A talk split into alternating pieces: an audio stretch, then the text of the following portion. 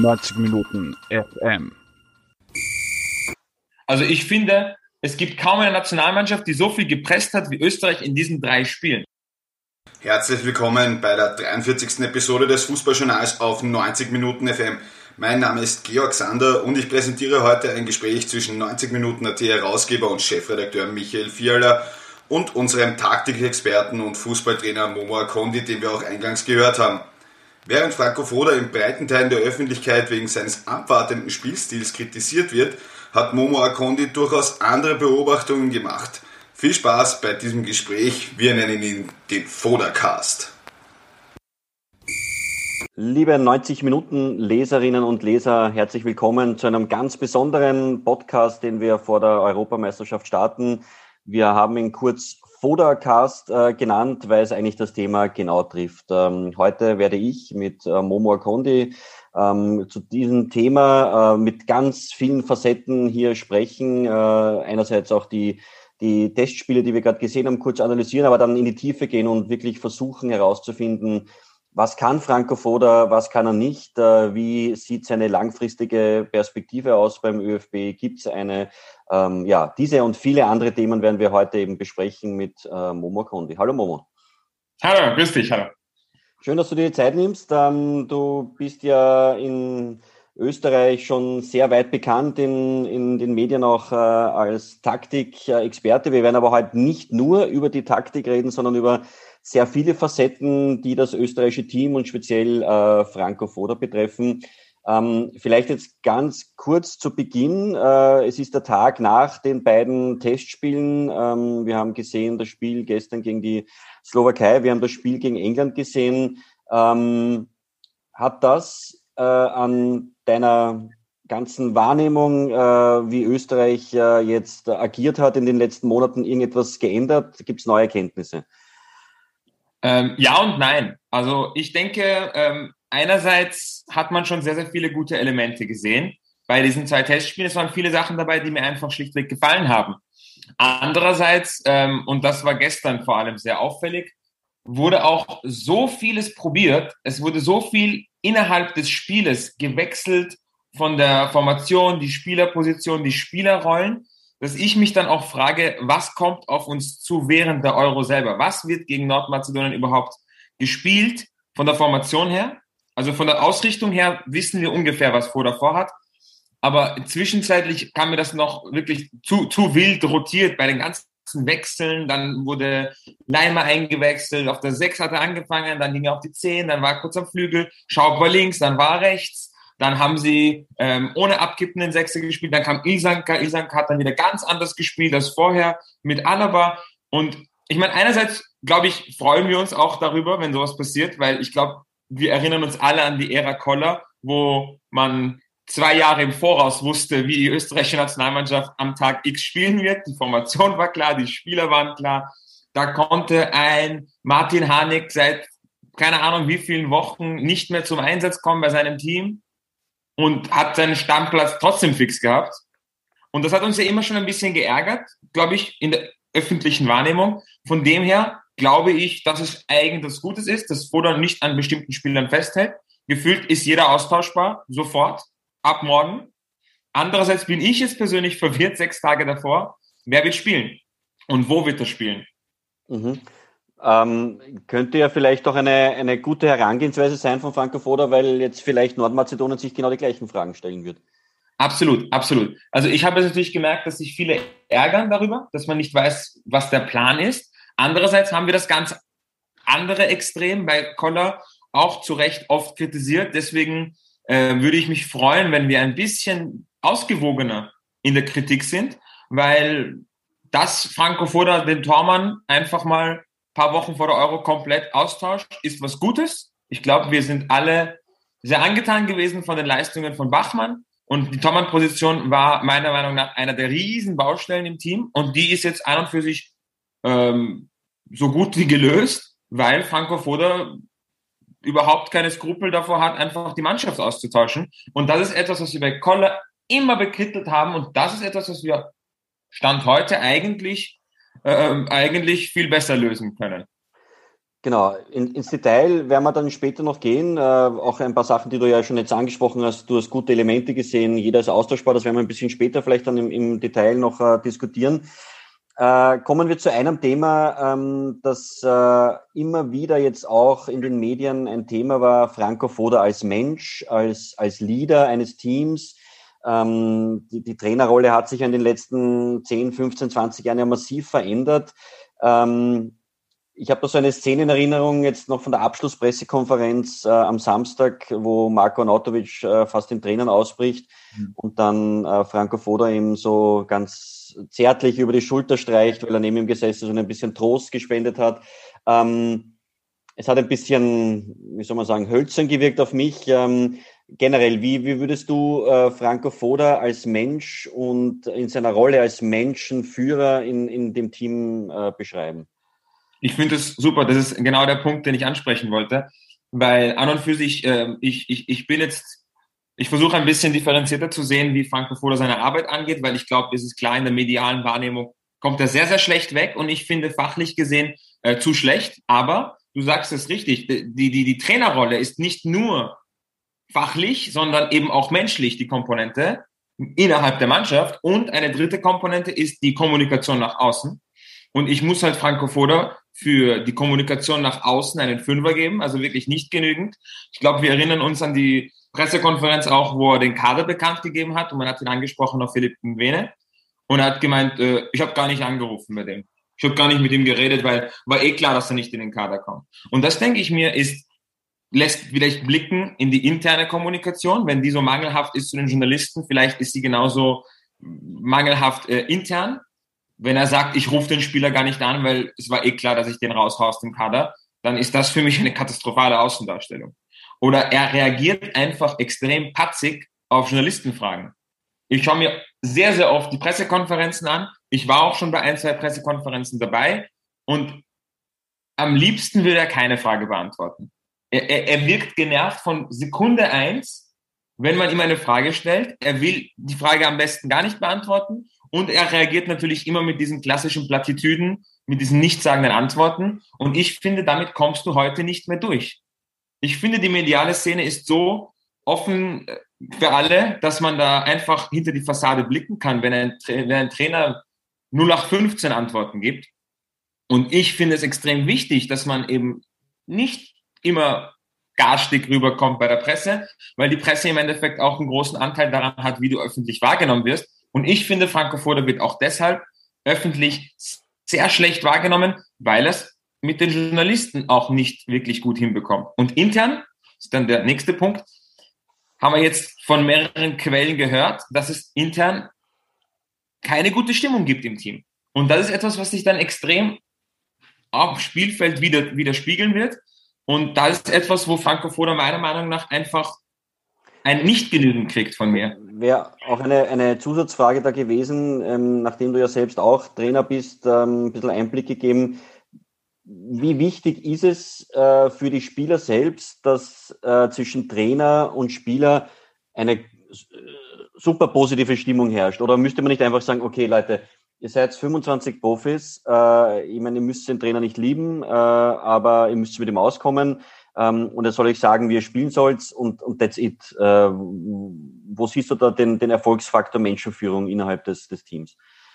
Ja, also ich finde, das, das hat man sehr oft, ja, dass das Profis sind und die müssen einfach ihren Stiefel runterspielen. Ist halt nicht so einfach. Es, es, es, wir sind wirklich, es sind keine Maschinen und da kann man halt noch so viel, so, so viel verdienen. Man wird dann nicht plötzlich zu einem Roboter.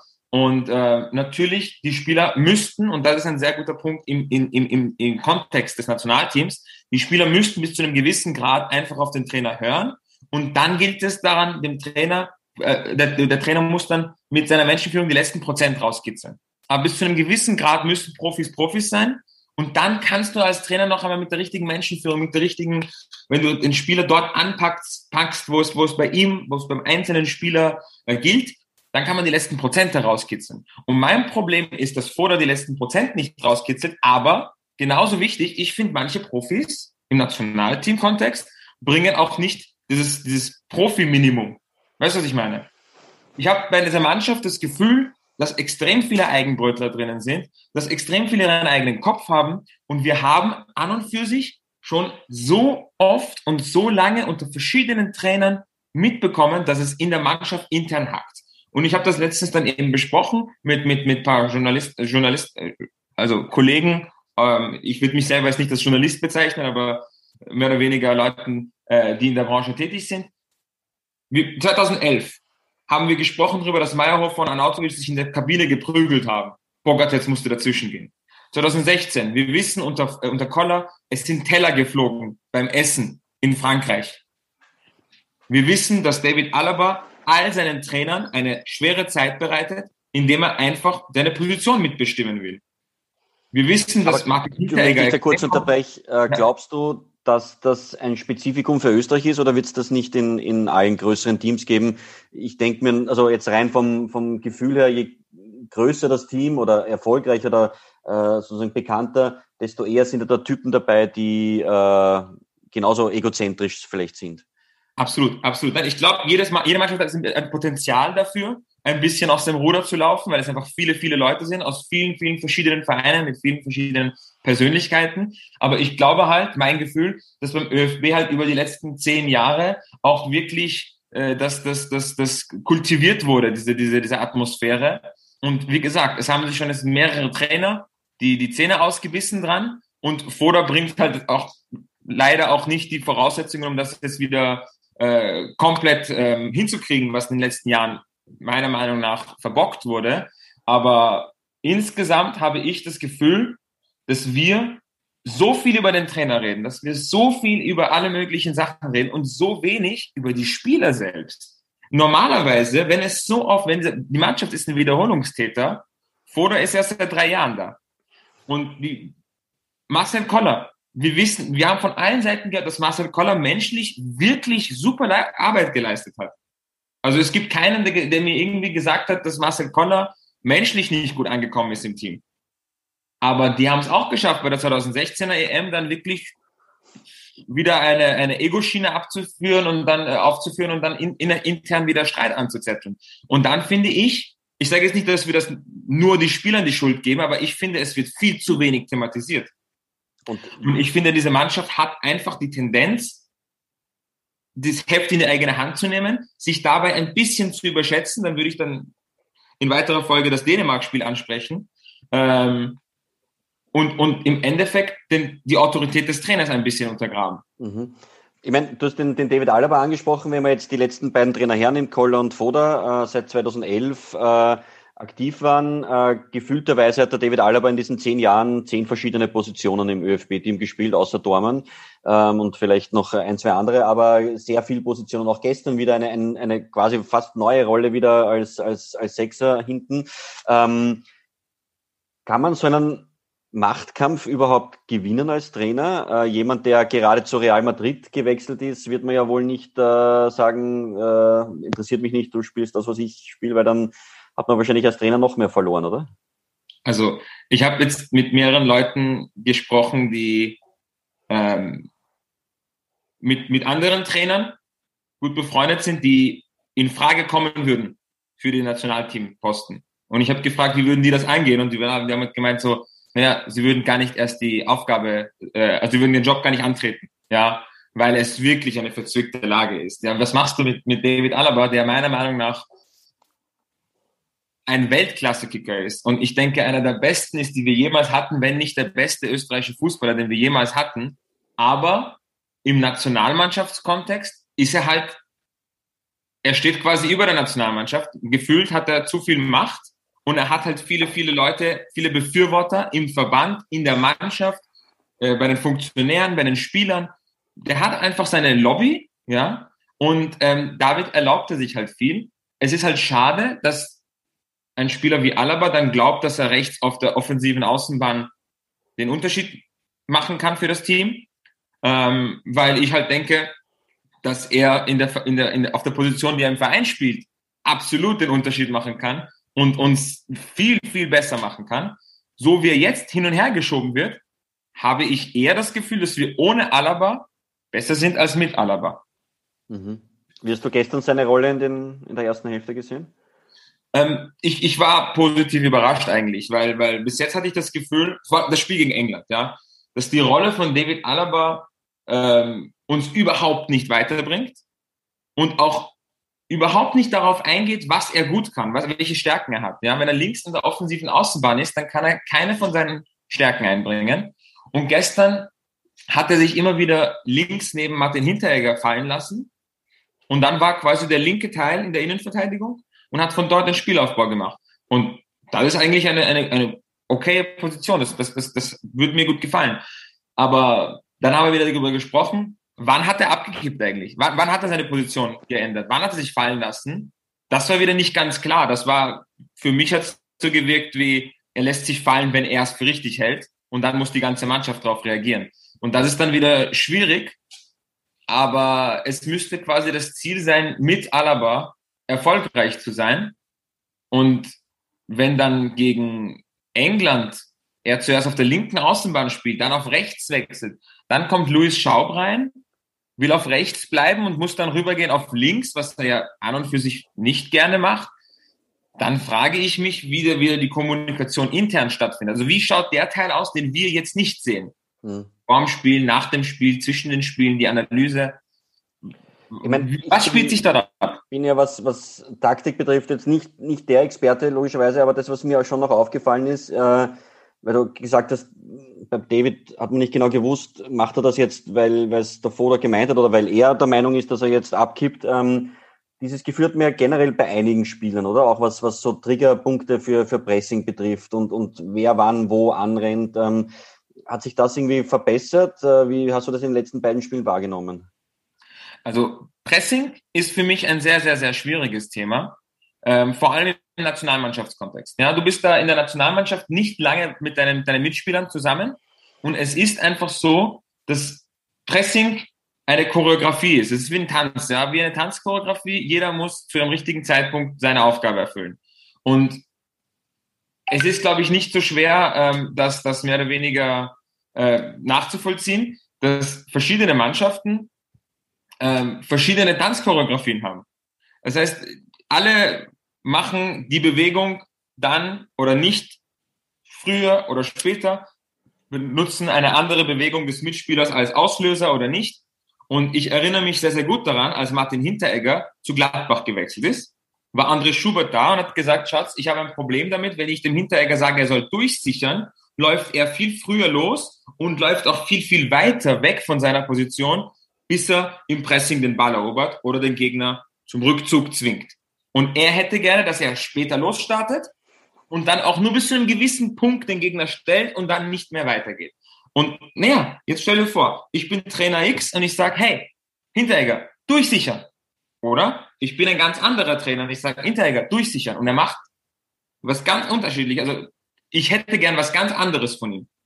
Deswegen finde ich es sehr, sehr schwer zu sagen, die österreichische Nationalmannschaft muss es mit Red, wie Red Bull spielen. Weil da sind wir ja bei einem, bei einem Grundthema, ähm, wahrscheinlich dem großen medialen Thema, das ja auch äh, in den letzten Wochen immer wieder äh, auch auf unserer Plattform zu lesen war, äh, vom Gerald Grossmann im Profil auch oft zu lesen war, ähm, dass Franco Foda mit seinem Spielmaterial, das er zur Verfügung hat, nicht so spielen lässt, wie sie es könnten. Äh, wenn ich dir jetzt zuhöre, äh, verteidigst du da sozusagen den Franco Foda in gewisser Art und Weise und sagst, ja, das ist im Nationalteam auch nicht sinnvoll möglich. Habe ich dich da richtig verstanden? Ja, mit einem Zusatz. Vor der Euro hat man mehr Zeit gemeinsam. Ich weiß nicht, ob man mit dem, in dem Zeitraum es vielleicht noch hingebogen bekommt, aber in dem normalen Lehrgang mit zwei, drei Spielen für mich fast undenkbar, dass man das hinkriegt.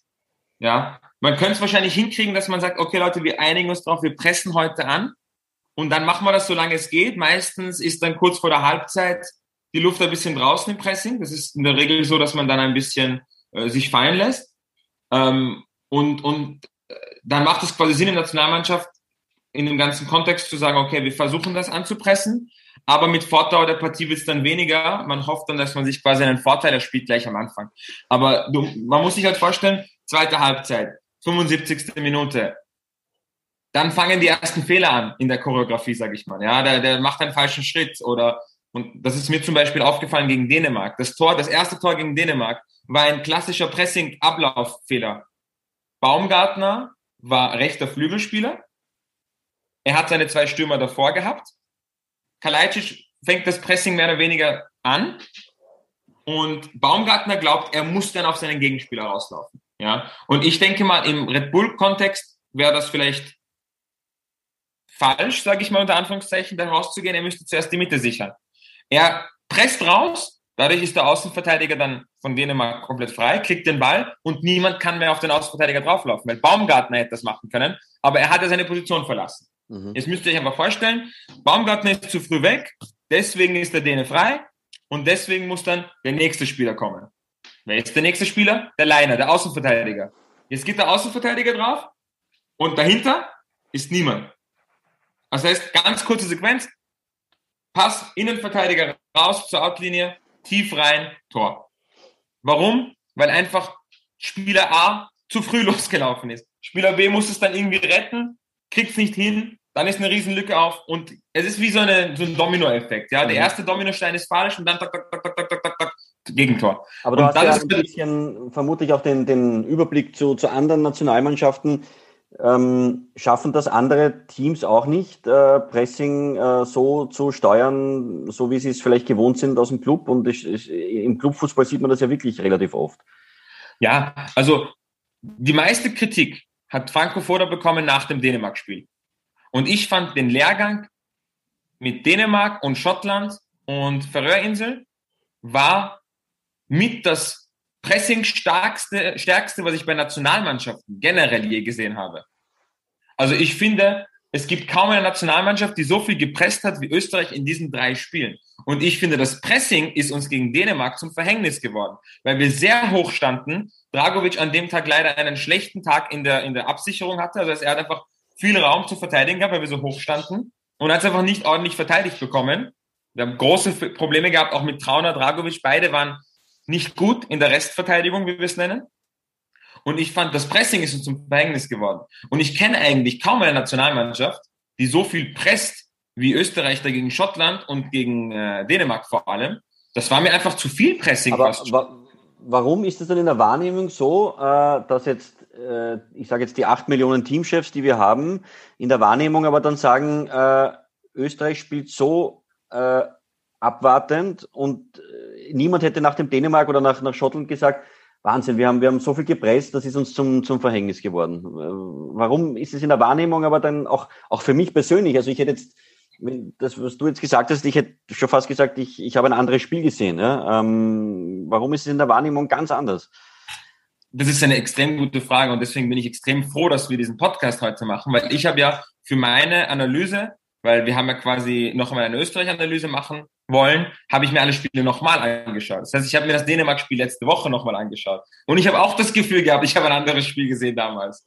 Ich weiß es nicht, warum wir in der öffentlichen Wahrnehmung so festgefahren sind, dass Foda Schlafwagenfußball spielt. Vielleicht wegen seiner Sturm vielleicht wegen seiner mürrischen Art. Er, er, er strahlt Schlafwagenfußball aus in jedem Interview, finde ich. Aber ich habe das nicht am Platz gesehen. So, jetzt gibt es aber zwei Punkte, die ich gerne ansprechen werde. Erstens, wenn Franco Foda in der Pressekonferenz sagt, wir sind das pressingstärkste Team Europas, war die Reaktion von allen Gelächter oder, oder, oder Spott oder, oder mehr oder weniger, niemand hat es ernst genommen. Wenn man auf die Statistiken schaut, war ich selber überrascht, weil das habe ich bei 12termann.at gesehen, die haben die PDDA-Werte rausgesucht. Das heißt, Pressing per Defensive Action. Das heißt, wie lange dauert es, bis eine Mannschaft, die den Ball hat, dazu gezwungen wird, was zu machen. Also wie, wie lange dauert es, bis der Gegner ihn wirklich unter Druck setzt? Und Österreich setzt die Mannschaft, den Gegner, früher unter Druck als jede andere Mannschaft in Europa. Okay, wir haben jetzt nicht gegen die Überdrüber-Mannschaften gespielt. Wenn man gegen Deutschland und Spanien spielt, wird es wahrscheinlich schwerer sein, die unter Druck zu setzen rechtzeitig. Aber in dem Kontext haben wir das super gemacht. Das heißt, Erstens, Aber in welcher Zone unter Druck gesetzt? Ist das vielleicht auch ein, ein Faktor? nein, nein, es geht darum, wie lange haben Sie den Ball, bevor Sie unter Druck gesetzt werden. Das heißt, egal ob Sie hinten rausspielen oder den Ball rausknallen oder, oder, oder, oder mitten am Platz den Ball verlieren, sobald der Gegner am Ball ist, ist Österreich da im Pressing und Druck. Das heißt, egal was der Gegner macht, wir wollen den Ball haben. Immer. Durchgehen. Mehr als alle anderen europäischen Mannschaften. Also erste Frage, die ich mir stelle, die ich an, an, an die Zuhörer auch stelle, Warum glauben wir dem Franco Foda nicht, wenn er was sagt, was noch dazu statistisch belegt ist? Und das Zweite, und das ist was viel Interessanteres, ich habe das Dänemark-Spiel nochmal gesehen, und beim Dänemark-Spiel, es ist ja ein Geisterspiel, ich höre ja, was der Trainer reinruft. Und eigentlich, und das ist dann wieder vielleicht Wind auf den Mühlen der Kritiker, äh, Wasser auf den Mühlen der Kritiker, Foda versucht immer wieder das Pressing zu bremsen. Was gegen Ferrer zum Beispiel lächerlich geklungen hat. Ja? Andi, warum? Andi, warum? Aber im Dänemark-Kontext war ich, habe ich mir oft gedacht, ja, bitte, nimmt ein bisschen Luft raus, ihr, ihr, ihr lauft ins, ins Verderben. Das ist ja quasi auf der Messe schneide das ganze Spiel. Warum? Presst ihr so viel? Aber in beiden Fällen habe ich das Gefühl, dass die Mannschaft nicht wirklich auf den Teamchef hört, wenn er von außen was reinruft. Und das fand ich dann eher äh, schockierend, dass Foda so viel, meiner Meinung nach sogar Sinnvolles reinruft, die Mannschaft das einfach eins zu eins nicht macht, was er sagt. Das heißt, wenn ich das jetzt so ein bisschen für mich äh, zusammenfasse, dieses Dilemma, in dem der Franco Foda drinnen ist, äh, ist einerseits, dass er eigentlich eh pressen lässt. Die öffentliche, der öffentliche Druck dahingehend aber sagt, ihr presst viel zu wenig und die Spieler, die ja sehr viel äh, jetzt aus, aus Red Bull-Schulen oder ähnlichen Systemen kommen, wahrscheinlich auch denken, ja, wir müssen viel mehr pressen, weil irgendwie der öffentliche Druck äh, das so auch so wiedergibt. Äh, und hier eine, eine Diskrepanz offensichtlich ist, die äh, ja, wie aufgelöst werden kann oder, oder ist die auflösbar? Genau, es ist so festgefahren, weil ich kann eigentlich mit niemandem äh, argumentieren. Auf der einen Seite sind die Leute, die sagen, die müssen viel mehr gepresst werden. Denen versuche ich zu erklären, dass man äh, eigentlich weniger pressen müsste, wenn man Dänemark zum Beispiel als, als Maßstab hernimmt. Dann gibt es auf der anderen Seite die ganzen, ich sage einmal, äh, Frankophodas Grundnatur, die weniger pressen will. Da muss man aber auch wiederum sagen, nein, nein, Pressing ist schon gut, das soll schon dabei sein, bitte. Und äh, dann hat man mehr oder weniger, man, man, man hat das Gefühl, Foda will bremsen, da hat er aber eigentlich recht. Er sollte ein bisschen bremsen. Auf der anderen Seite eben sagt man ihm, er macht nicht genug. Das ist extrem festgefahren, die ganze Geschichte. Und ich habe das Problem eben, äh, ich meine, ich will das jetzt nicht irgendwie abwertend äh, sagen, aber wenn auf, auf, auf, auf einem bestimmten äh, Sportsender dann äh, Kabarettisten auch noch Auftritte haben und dann auch noch ganz, ganz selbstbewusst über die Taktik vom Nationalteam reden, und diese Sachen dann an und für sich einfach, es tut mir leid, objektiv nicht nachvollziehbar sind, aber in der öffentlichen Meinung aber einfach als Fakt gelten. Das, das erinnert mich so an diese, was du sagst, acht Millionen Teamchefs oder acht Millionen Virologen. Dann wird irgendeine Behauptung aufgestellt und die wird dann irgendwann als Fakt übernommen, ohne nachzuschauen, ob das stimmt. Deswegen habe ich es geliebt persönlich, dass diese Pressing-Werte dann thematisiert wurden, weil wir waren uns alle einig, ich auch, bevor ich mir die Spiele nochmal geschaut habe, die Österreicher, pressen ja nichts. Ja, das ist ja alles äh, Foda-Fußball von von als als Christian Grazer noch Tormann war bei Sturm Graz. Aber wenn man dann die, diesen letzten Lehrgang hernimmt mit mit Schottland äh, und den Färöern und, und Dänemark, äh, Schottland ist ein Team, das auch bei der Europameisterschaft, Europameisterschaft spielt. Gegen die hätten wir auch äh, eventuell spielen können oder treffen vielleicht im, im Laufe des Turniers dann später auf sie. Ähm, warum ist dann fast ganz Fußball Österreich nach so einem Spiel wie gegen Schottland total äh, deprimiert und sagt, okay, wir haben so gute Spieler, es wäre so viel möglich gewesen. Die Schotten sind wahrlich keine, keine, keine, keine Weltklasse-Mannschaft, also wahrscheinlich vom Kader her sind wir schon über die Schotten zu spielen. Warum, äh, ja, warum reicht's dann nicht? Was, was kann man, oder hast du in Erinnerung, was ist konkret zum Schottland-Spiel zu sagen? Warum reicht das dann nicht? Ja, also das Schottland-Spiel, denke ich, äh, da kann man schon vielleicht konkret ein bisschen äh, kritischer sein mit Franco Foda. Äh, wir machen vieles sehr gut, meiner Meinung nach, gegen Schottland. Wir gehen in Führung und dann vielleicht äh, zu früh, zu, zu, zu sehr auf Absicherung gestellt, ja. Und dann haben wir auch den, glaube, das Spiel wurde gedreht, dann haben wir noch einen Ausgleich geschossen. Das heißt, wir haben eigentlich unsere sehr, sehr gute Ausgangsposition sehr, sehr billig wiederhergestellt. Und ich hatte das auch gegen Dänemark das Gefühl, weil, und ich hoffe, dass ich da nicht zu viel Gegenwind kriege für die Aussage. Ich fand die erste Halbzeit gegen Dänemark sehr, sehr gut. Ich fand es sehr, sehr gut, weil wir haben das Spiel kontrolliert, spielerisch, die erste Linie immer wieder ausgespielt. Ähm, wir hatten eine sehr, sehr gute Chance, ansonsten wenig, aber der Gegner auch nicht. Dass der Teamchef, tut mir leid, wenn, wenn der Kaspar Juhlmann sich dann hinstellt und sagt, er hätte sich mehr Druck von Österreich erwartet, dann kann es nur ein Übersetzungsfehler gewesen sein, weil erste Halbzeit haben wir wirklich viel Druck gemacht und man muss sich die Dänen auch anschauen. Ja. Ich, ich, ich möchte auch wieder ein bisschen vielleicht balancieren das Ganze. Wir sagen immer, das ist die beste Nationalmannschaft, die wir jemals hatten. Und es stimmt schon, dass wir viele Legionäre haben. Aber wenn man Alaba jetzt ausklammert, welchen Spieler haben wir, der international wirklich was reißt? Das ist, wäre am ersten noch Marcel Sabitzer und dann kommt lange gar nichts. Ja. Alaba, Sabitzer. Das ist vielleicht generell ein Thema, über das wir jetzt gleich vertiefen sollten.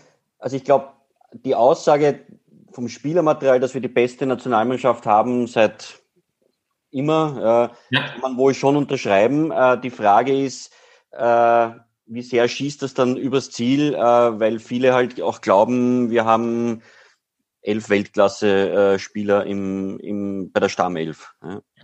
Ich habe das Gefühl, dass sich generell vieles entwickelt hat in Europa. Ja? Also man hat das Gefühl, alle Mannschaften haben ein paar Spieler, die man vielleicht vor zehn Jahren nicht so gesehen hat. Ja? Und natürlich hat Österreich einen großen Sprung gemacht vom, vom, vom Kader her. Aber ich war zum Beispiel noch einmal überrascht, wenn ich mir den Kader der Dänen angeschaut habe. Weil die haben dann natürlich mit ähm, Anders Christensen jetzt Champions League-Sieger.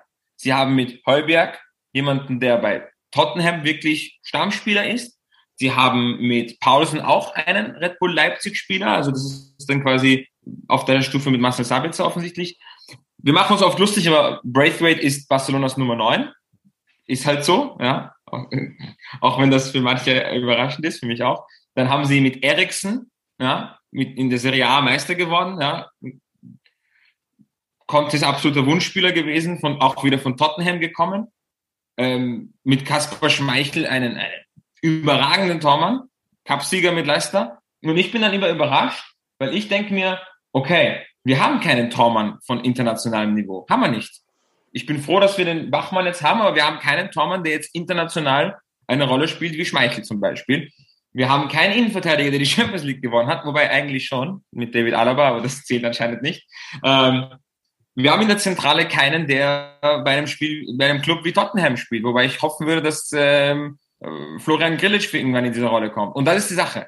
Wir haben viele Spieler, denen man realistisch zutrauen könnte, internationale Klasse zu erreichen. Zu Recht.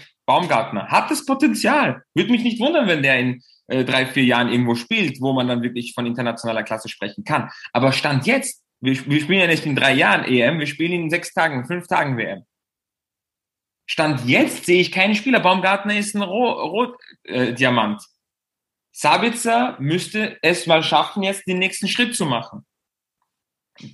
Offensiv, Sascha Kalajdzic könnte mal äh, eine, eine große Rolle spielen. Bei Anautovic ist die Karriere leider nicht so verlaufen, wie wir es alle gehofft hätten, aber hat auch eine, eine, eine beachtliche Karriere hingelegt, aber ist jetzt kein internationale Klasse, Weltklasse ähm, von, der, von der Laufbahn, was er hingelegt hat. Äh, in der Innenverteidigung haben wir so viele tolle Spieler. Du hast Porsche, du hast Lienhardt, du hast Dragovic, du hast Hinteregger, du hast so viel spielerische Qualität, aber keiner hat's äh, konstant auf allerhöchstem Niveau geschafft, da international was zu reißen. Leider. Mhm. Und das ist etwas, was mir wirklich in der öffentlichen Debatte auch komplett fehlt. Wir haben viel aufgeholt, aber manche andere Nationen haben uns trotzdem überholt, obwohl wir sehr, sehr viel weitergebracht haben, haben manche aber auch sehr, sehr viel mehr weitergebracht. Und wenn ich mir viele, viele Kader anschaue, denke ich mir einfach, boom, das sind, das sind Kicker dabei, die uns leider noch fehlen. Und ich schließe nicht aus, dass sie kommen werden, aber mir fehlt persönlich offensiv ganz, ganz klar Qualität. Und das fängt im Sturm an. Mhm. Wieso? Weil wir reden über Red Bull Pressing. Ich sehe keinen Spieler, der jetzt irgendwie ein, ein wahnsinniger Pressingstürmer wäre und das auf, auf, auf höchstem Niveau zeigen kann.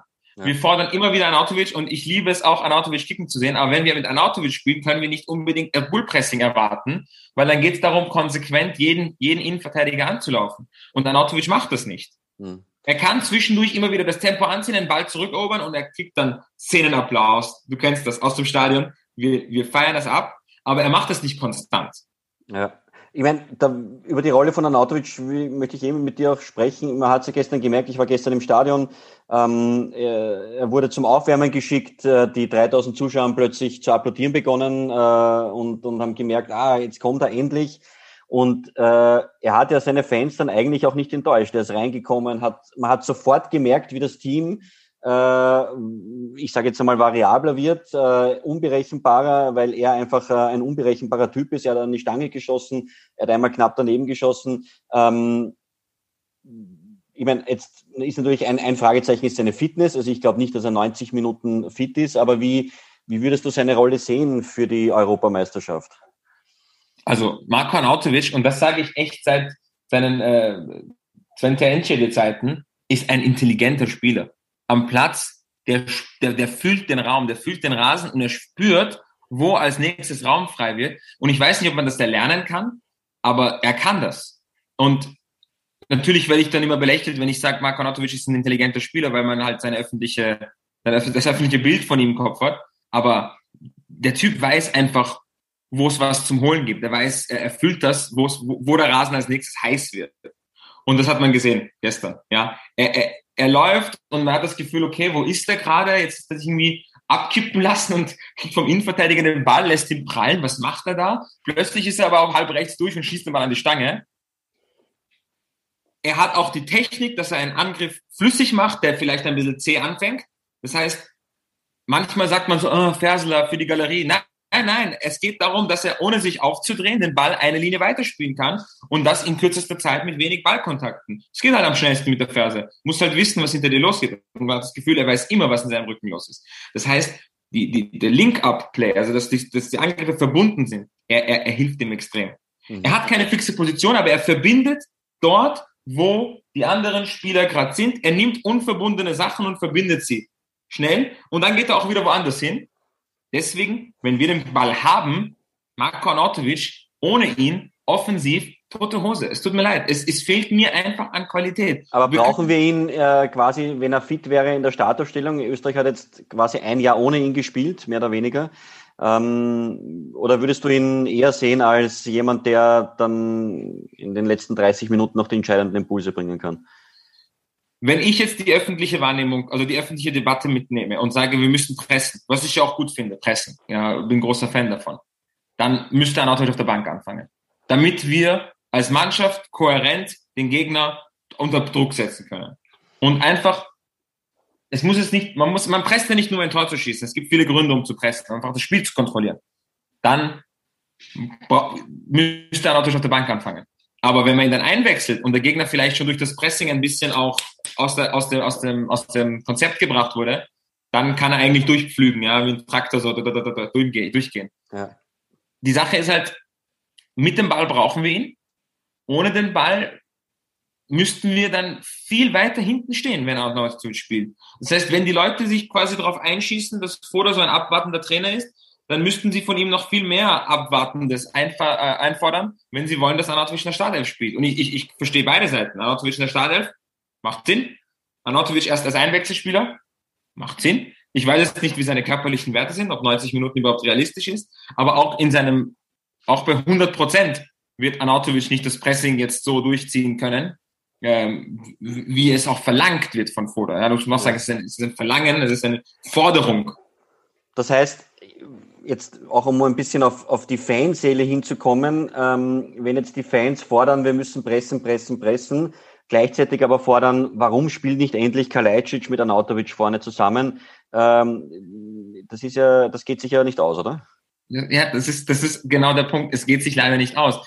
Ich hätte gern auch äh, beides, ja. Ähm, das Beste aus beiden Welten hätte ich auch gerne, aber es geht sich wirklich meines Erachtens nach nicht aus, dass wir vorne draufgehen und dann Anatovic Kalajdzic vorne spielen lassen. Genauso wie es sich nicht ausgeht, wenn wir, und das war gegen England wiederzusehen, aber auch gegen Dänemark und, und Schottland, wenn wir viele, viele Spiele im Zentrum haben und dann aber der Kommentator beim ORF sagt, ja, warum, warum, warum, warum ist die Breite nicht da?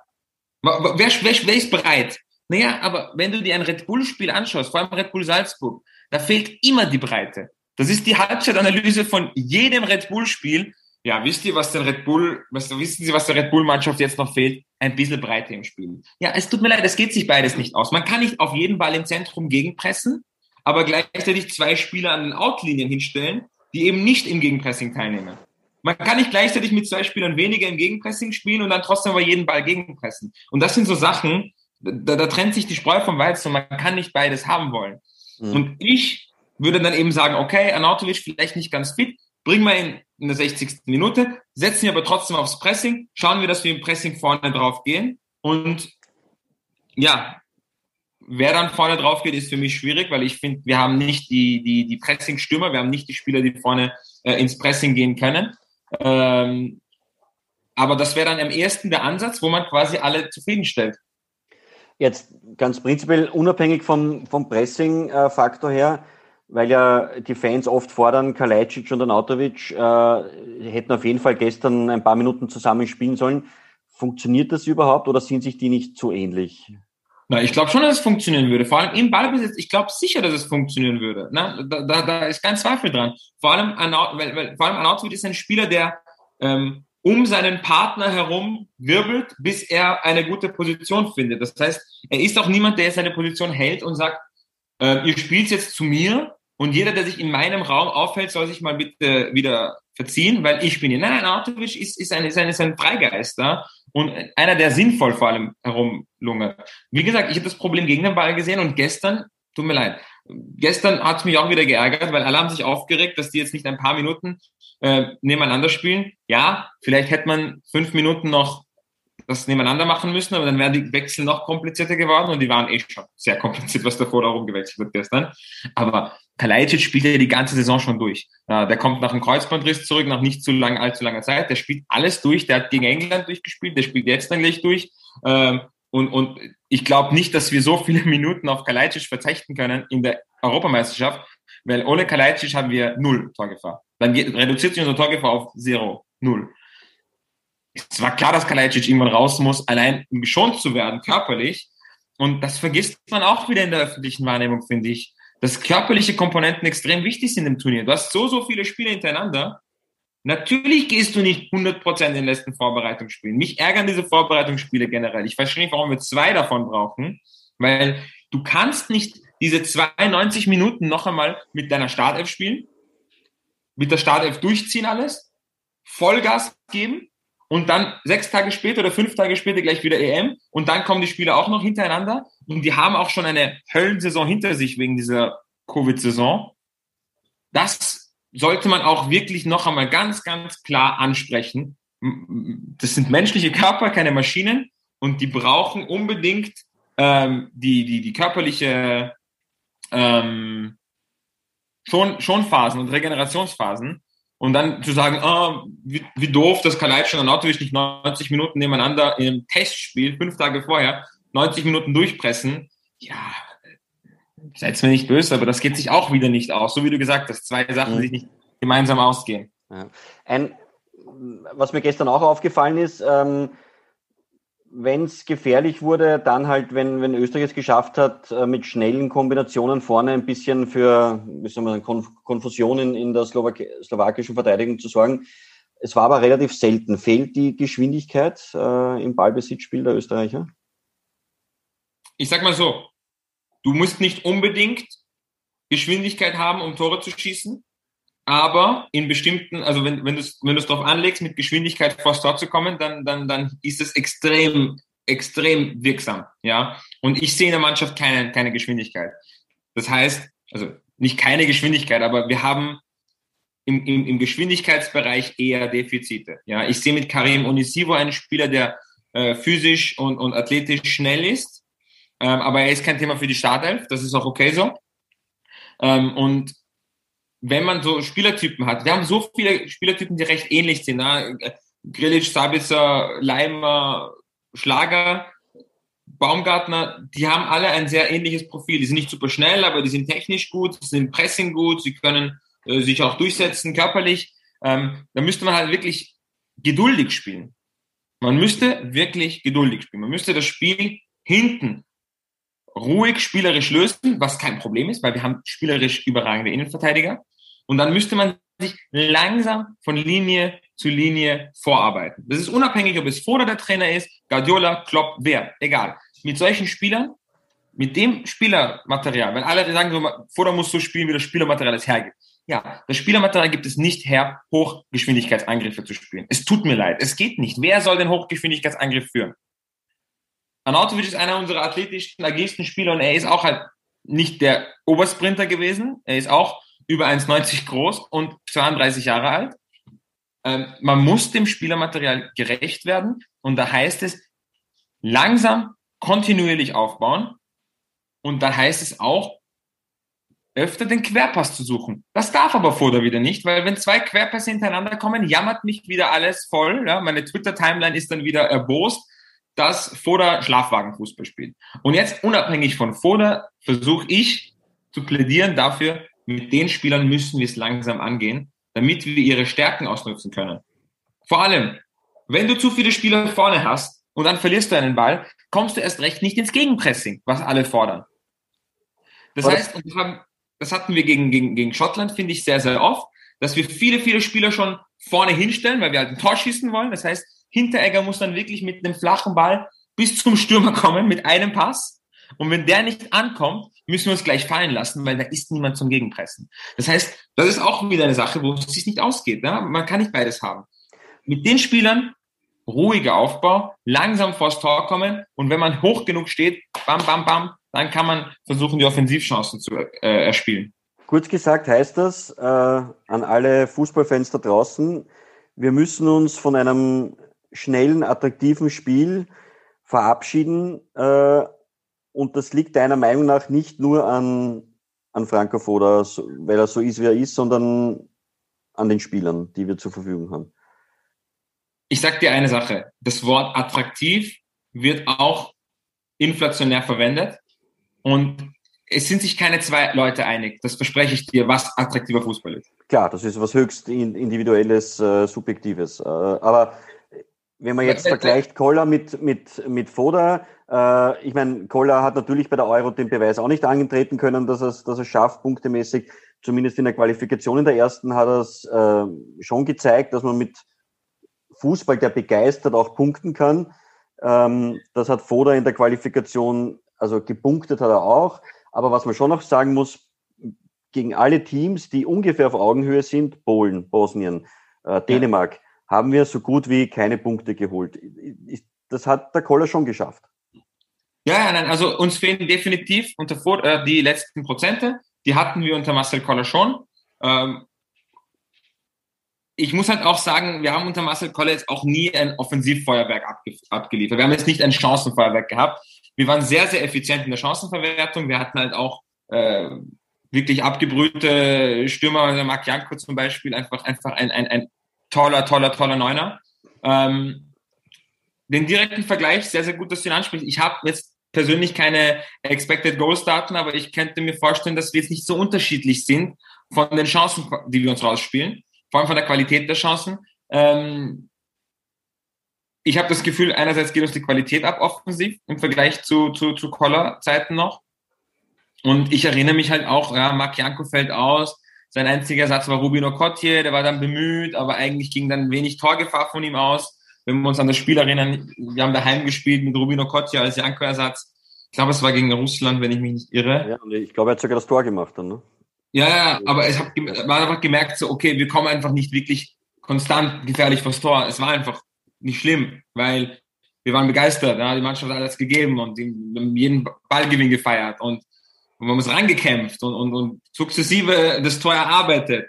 Und ähm, irgendwie darf das nicht, darf fordert das nicht auch so machen. Weißt du, was ich meine? Ja, also ähm, ich finde es schade. Ähm, ein Punkt, den ich zum Beispiel noch ansprechen will, ist, äh, ich finde unter Foda sind wir spielerisch besser als noch unter Marcel Koller. Wir spielen noch mehr hinten raus. Wir greifen fast gar nicht zum hohen Ball zurück, fast. Sogar gegen England, wo die halt eigentlich sehr, sehr gut pressen und man sich sagen könnte, okay, denken könnte, ja, jetzt, jetzt reicht es mal mit hinten rausspielen, nachdem, keine Ahnung, wie viel Ball die, die Engländer gut pressen. Und das ist unter Franco Foda auch passiert. Und das ist etwas, was Franco Foda zum Beispiel in seiner Schlussphase bei Sturm Graz und mit Jörg Siebenhandel eingeführt hat. Viel hinten rausspielen, hat er vorher nicht gemacht. Ja. Mhm. Ich erinnere mich, ich habe viele Sturmspieler analysiert, wo Christian Grazer keinen einzigen Abschluss kurz gespielt hat, jeden Abschluss weggeballert hat. Und das ist auch etwas, was wir zum Beispiel im Vergleich zur Koller-Ära meiner Meinung nach viel besser machen. Hinten rausspielen zum Beispiel, spielerisch Elemente einführen. Ja, um langsam zum Abschluss zu kommen, ähm, Franco Foda und das ÖFB-Team, ist das ähm, aus deiner Sicht hat das ein, noch ein, ein mittelfristiges Potenzial? Ich meine, es wird natürlich sehr viel davon abhängen, wie wir bei der Euro spielen, wenn wir äh, ein Spiel gewinnen, ein Unentschieden spielen und aufsteigen und dann im Achtelfinale, also ist ja dann alles möglich. Ähm, wie, wie siehst du das? Oder, oder ist das generell schon so beschädigt, dass nicht einmal Erfolg ihm helfen könnte, was man ja zum Teil auch in Graz gesehen hat. Der ist Meister geworden und trotzdem war er eigentlich äh, nicht sehr beliebt in Graz. Ich würde das unabhängig von den Ergebnissen sehen. Ja, also unabhängig, wie die WM, äh, EM jetzt ausgeht, wirklich. Komplett unabhängig davon sage ich, es ist wichtig, dass wir anerkennen, dass die letzten drei Jahre unter Foda nicht schlecht waren. Er hat in bestimmten Bereichen die Mannschaft weitergebracht.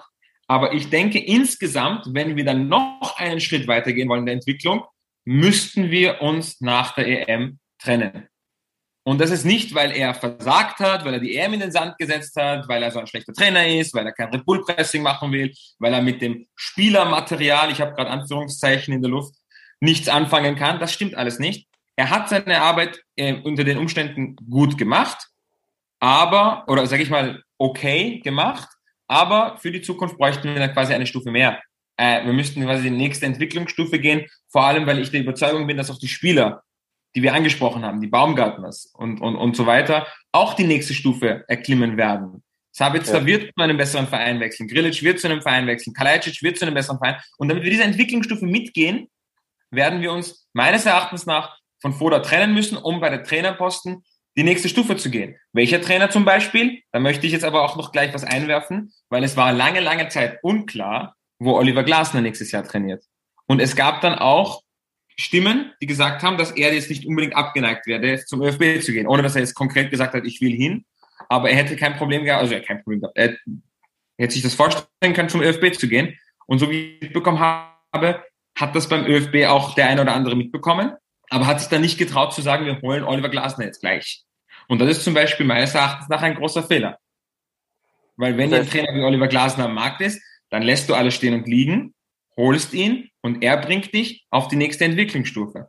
Und Aber so das heißt, hättest du äh, dann im, wann hättest du dann Oliver Glasner verpflichtet? Weil er war ja quasi bis, bis Ende April äh, bei Wolfsburg im Einsatz. Ähm, du hättest ihn dann ab Herbst verpflichtet, oder wie? Oder ohne dass es halt schon öffentlich wird? Das, das weiß ich jetzt nicht, ob es sich ausgegangen wäre, dass er die EM auch noch macht, oder ob man quasi, weil der Artikel von Gerald Gossmann hat, lässt ja darauf schließen, dass äh, man überlegt hat, vor der, schon vor der EM äh, äh, zu beurlauben. Ich weiß nicht, ob sie das mit Glasner ausgegangen wäre, dass Glasner auch wirklich sofort einspringen kann, zeitlich, weiß ich nicht. Aber zumindest nach der EM natürlich, ja. Das okay. auf jeden Fall. Ob das davor auch gegangen wäre, kann ich jetzt wirklich nicht beurteilen, vertraglich, von den Dauern, von den, von den Zeiträumen. Aber ansonsten zumindest sagen, okay, nach der EM also ist das Glasner. Oliver Glasner wäre so ein Trainer, den du dir vorstellen könntest. Äh, ich möchte jetzt ein, auch ein, zwei Namen nennen, die immer wieder in der Öffentlichkeit genannt werden. Ähm, zum Beispiel der Peter Stöger, der ist ja jetzt auch nicht mehr verfügbar, weil er bei Ferencvaros jetzt Trainer wird, ähm, der ein, wahrscheinlich ein extrem guter Menschenführer ist, äh, ein Team sehr gut leiten kann. Ähm, wie würdest du ihn beurteilen? Weil wenn man jetzt wahrscheinlich die acht Millionen Fußballfans fragt, Peter Stöger Nationalteamtrainer, würden wahrscheinlich 90 Prozent sagen, ja, passt. Ja, Peter Stöger ist fachlich ein guter Trainer. Ich würde ihn aber fachlich auf einer Stufe mit Franco Foda stellen. Ähm, er hat sicher in der Menschenführung, der Kommunikation Vorteile. Das heißt, er wäre ein beliebterer Foda, was jetzt vielleicht manche als äh, abwertend bezeichnen, aber ich meine es überhaupt nicht abwertend. Aber er wäre ein beliebterer Foda und äh, meiner Meinung nach genau um das eine Quäntchen zu wenig für die Zukunft. Er hätte statt Foda die letzten drei Jahre wahrscheinlich einen guten Job gemacht und wäre jetzt beliebter. Aber wir hätten uns von Peter Stöger jetzt nach der EM genauso meiner Meinung nach trennen müssen, um die nächste Stufe zu erklimmen. Aber wenn der ÖFB jetzt ganz natürlich wieder nicht machen, aber auf dich zukommen würde ich sagen, bitte Momo, äh, gib uns einen Tipp. Äh, der Glasner ist nicht verfügbar. Ähm, soll man den Foto jetzt behalten im Herbst äh, oder fällt dir noch wer andere ein? Das ist eine sehr, sehr gute Frage, weil äh, der Trainermarkt extrem, also das Karussell hat sich ja gedreht wie verrückt ja jetzt die letzten Monate und jetzt habe ich das Gefühl, dass es sich langsam wieder jetzt beruhigt und eigentlich alle Trainer ihre Stelle jetzt haben für nach dem Sommer. Deswegen schwierig. Ähm, aber wie du es ansprichst, ja, wir haben niemand anderen jetzt, deswegen machen wir mit Foda weiter, ist auch eher eine mäßige Lösung. Ähm, schwierig, schwierig. Ich hätte aus dem Stehgreif eben niemanden, den ich äh, vorschlagen könnte. Ich habe dann eben aus, aus Vorbereitung auf das Gespräch eben den Namen Oliver Glasner ähm, angeführt und ich wollte auch eben erklären, warum Oliver Glasner so interessant wäre, weil er an und für sich aus der Red Bull-Schule kommt und ich sage das jetzt mal so, in der Red Bull, äh, Red Bull-Universum ähm, ist es eine geschlossene Gruppe in sich alle Leute reden die gleiche Sprache, egal ob New York, äh, Leipzig oder, oder Salzburg. Äh, man hat sehr, sehr viele Vorträge, wo einem die gleichen Schlagwörter wieder und wieder ins, ins, ins Gedächtnis eingehämmert werden. Es hat ein bisschen was Sektenhaftes. Und deswegen sind die Leute, die da drinnen sind, ein bisschen betriebsblind, sage ich mal. Ja, äh, also zum Beispiel ein Trainer wie Jesse Marsch, der von Salzburg zu Leipzig geht, das wird vielleicht funktionieren, aber dann wird das Erwachen dann immer hart sein, wenn man rauskommt aus dem Universum. Und Glasner ist schon im Red Bull-Universum gewesen, ist dann raus, hat dann bei Ried sein neues Wunder erlebt, hat dann bei Last das neu aufgebaut und beim Wolfsburg ist er ein pragmatischer Trainer geworden. Das heißt, er hat die richtigen Elemente im Kopf, kann sie aber abwandeln, wenn es notwendig ist, ist nicht zu verbissen, nicht zu äh, äh, dogmatisch seinen, seinen eigenen Prinzipien gegenüber. Und so ein Trainer wäre Oh, perfekt für das Nationalteam, wirklich. Aber, äh, überragende Besetzung wäre es gewesen, aber nur für die Zukunft, damit man ungefähr weiß, ja. in welche Richtung es gehen soll. Er sollte diesen Pressing-Hintergrund haben, aber er müsste quasi erlernt haben, äh, Sachen pragmatisch anzugehen. Und Pragmatismus ist das Wichtigste im Nationalmannschaftskontext. Du hast manchmal nur, keine Ahnung, fünf Einheiten oder vier Trainingseinheiten. Was machst du? Das ist ja. wichtig. Gut, im, im Trainerleben kann es ja eh schnell gehen. Ich meine, äh, nach der Euro startet dann oder geht der zweite Teil der WM-Qualifikation weiter. Äh, natürlich kann man die Dynamik derzeit nicht einschätzen, aber sollte Franco Foda mit seinem Team halbwegs äh, eine äh, halbwegs erfolgreiche EM spielen und vielleicht sogar ins Achtelfinale aufsteigen, dann kann man wohl davon ausgehen, dass er auch die Qualifikation fertig spielen kann. Und dann wird man vermutlich abrechnen und sehen, ob sich da was getan hat. Aber so ein bisschen äh, wie soll man sagen, die, um es den Fans sozusagen vor den Mund zu, zu legen oder so, ist es schon so, okay, äh, der Glasner wäre eine super Alternative, der wird aber vermutlich jetzt auch nicht frei sein, wobei natürlich das auch schnell passieren kann mit einer schlechten Serie, Start schlecht äh, in der Bundesliga, äh, wie auch immer. Aber äh, es könnte schon so sein, dass dann eigentlich die, die, die großen Alternativen fehlen. Ich will jetzt nicht zu groß ausholen, aber ja. das ist ein sehr, sehr wichtiger Punkt, den du ansprichst. Egal, was du am Trainersektor jetzt geplant hast, es müsste halt bisschen weiter im Voraus geplant werden. Und ich habe das Gefühl, das fehlt dem ÖFB, diese langfristige Planung. Ich habe schon das Gefühl gehabt, erst einmal Hauptsache Marcel Koller nicht verlängern. Und als er dann weg war, haben sich dann irgendwann mal getroffen und waren so, ja, okay, und wen könnten wir denn jetzt holen? Also ob das, also wirklich, so hat man das Gefühl gehabt, diese ganze Abstimmung, die es damals gab als ob sich vorher keine einzige Sekunde überlegt haben, wer danach kommt. Und dann gab es halt eine Abstimmung und ich glaube, da war noch Thorsten Fink äh, im Gespräch, weil er halt zu dem Zeitpunkt gerade halt irgendwie äh, ein Thema war, ein Name war. Drei Jahre später, was macht Thorsten Fink? Ich weiß es gerade ehrlich gesagt nicht. Aber das zeigt einfach nur, wie kurzfristig und wie reaktionär das Ganze ist. Egal, was man macht, irgendwie muss man das doch ein bisschen im Voraus planen. Man sollte eine Liste an Trainern ja. haben, die Also da muss ich äh, leider aber auch enttäuschen, das wird nicht äh, stattfinden. Ich meine, wir haben es ja beim, beim Deutschen Fußballbund gesehen. Ich meine, die haben auch gerade die ärgsten internen Probleme, aber die haben es zumindest geschafft, zumindest jetzt nicht nach außen hin offiziell, aber rechtzeitig mit dem Hansi Flick äh, zu sprechen, äh, schon Monate davor, bevor sie dann äh, eine geordnete Übergabe äh, nach äh, Jogi Löw äh, offensichtlich schon zusammenbringen. Ähm, ja, Momo, ähm, Vielleicht ganz zum Abschluss äh, noch ganz kurz Erwartungshaltung Europameisterschaft, Nordmazedonien, äh, Niederlande, Ukraine. Ähm, was ist deine Einschätzung? Äh, was darf man hier wirklich erwarten, wenn man die, die, die Spielerkader vergleicht, äh, die Spielsysteme? Ähm, darf man erwarten, dass Österreich sich fix qualifiziert als einer der ersten Zweien oder zumindest als Dritter? Also zumindest als Dritter muss, muss einfach Voraussetzung sein. Das neue System ist, ist wirklich, es kommt allen so entgegen. Es ist so viel, es ist so vereinfacht alles. als Dritter kommt man weiter. Die EM-Quali an und für sich, mein, bitte, das war auch schon ein Wahnsinn, dass Foda das so öffentlich hinstellt, das ist nicht selbstverständlich, dass man sich qualifiziert. Es tut mir leid, es muss selbstverständlich sein, wenn sich so viele Mannschaften qualifizieren, dass Österreich sich qualifiziert. Und es muss selbstverständlich sein, wenn der Dritte weiterkommt in einer Gruppe mit Nordmazedonien und Ukraine, Ukraine dass ähm, Österreich weiterkommt. Es tut mir leid, da darf man medial auch nicht wieder irgendwie seine eigenen Verdienste größer machen, als sie sind. Österreich muss weiterkommen und ab der K.O.-Phase enthalte ich mich quasi einer Meinung, weil es ist sehr, sehr schwierig, irgendwas vorauszusagen ab der K.O.-Phase. Fakt ist, Österreich muss in die K.O.-Phase und Österreich, das sage ich auch dazu, kann jeden Gruppengegner besiegen. Äh, die Holländer sind bei weitem nicht so gut, ähm, wie sie es noch äh, unter Koman waren, also vor kurzer Zeit noch, also jetzt nicht die alten Glanzzeiten, aber ich meine es wirklich vor kurzer Zeit. Äh, die Ukraine ist individuell sehr stark, stärker als wir glauben. Ja, weil die hat eben unser, unser Kollege Alex Bellinger analysiert für, für unsere EM-Vorschau. Und ähm, die Ukraine ist individuell sehr stark, aber spielt sehr zurückhaltend. Und das kann uns wieder entgegenkommen. Wir mögen es halt nicht so, wenn die Gegner halt sehr, sehr offensiv äh, Druck machen. Und Nordmazedonien ist ein Pflichtsieg. Ich weiß nicht, siehst du es anders? Ich meine, Nordmazedonien, ich weiß zu wenig auch wieder über sie, aber die muss man besiegen. Wäre ich jetzt Frankophone, würde ich sagen, ja, aber die haben ja sogar gegen Deutschland gewonnen. Andererseits natürlich, äh, solche Spiele gibt's immer, kann man immer als Beispiel hernehmen. Aber klar, ähm, sehe ich auch so, äh, also ganz so wie du, wir, es sind 24 Nationen bei einer EM. Österreich ist im Europa-Ranking auf Platz 13 oder 14, also ganz klar, dass wir da dabei sind bei einer Europameisterschaft, da brauchen wir gar nicht diskutieren. Und äh, wenn man sich die Gruppen ansieht, glaube ich, haben wir eine, eine machbare Gruppe geschafft. Ich meine, als Dritter aufzusteigen ist ja eh schon ein Geschenk. Früher, wir können uns noch erinnern, sind die zwei Gruppenbesten aufgestiegen und sonst äh, war es dann aus.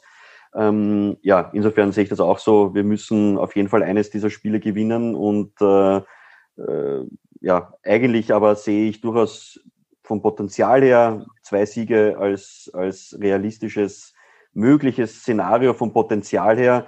Ob wir es oder ob das Team es dann umsetzen kann, ähm, ja, das wird die, die nächsten drei Wochen dann zeigen. Ja, Momo, danke für die äh, spannende Stunde, die wir gehabt haben. Sehr äh, mal eine andere Seite auch äh, gehört. Ähm, und äh, ja, du wirst uns ja auch während der Euro mit der einen oder anderen Expertise zur Verfügung stehen. Ich bin schon sehr gespannt. Ähm, und äh, ja, danke für deine Zeit und wir freuen uns auf die Euro. Ja, danke, danke, dass ich das machen durfte. Ich wollte eben wirklich bei vielen, vielen Themen ein bisschen gegen die Mainstream, gegen die öffentliche Meinung, gegen die festgefahrene Meinung vielleicht einen anderen Aspekt äh, zeigen, eine andere Facette. Und es ist wichtig, dass man wirklich sich vor Augen führt, es ist sehr facettenreich. Es sind sehr, sehr viele Sachen abhängig von Erfolg oder Nicht-Erfolg. Und es wird halt gerne alles verkürzt auf, auf ein, eine Schlagzeile.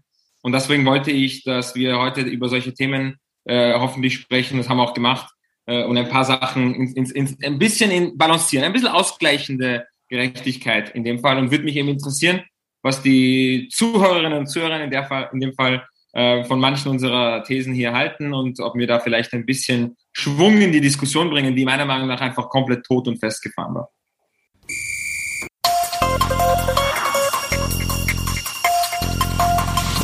Neunzig Minuten FM.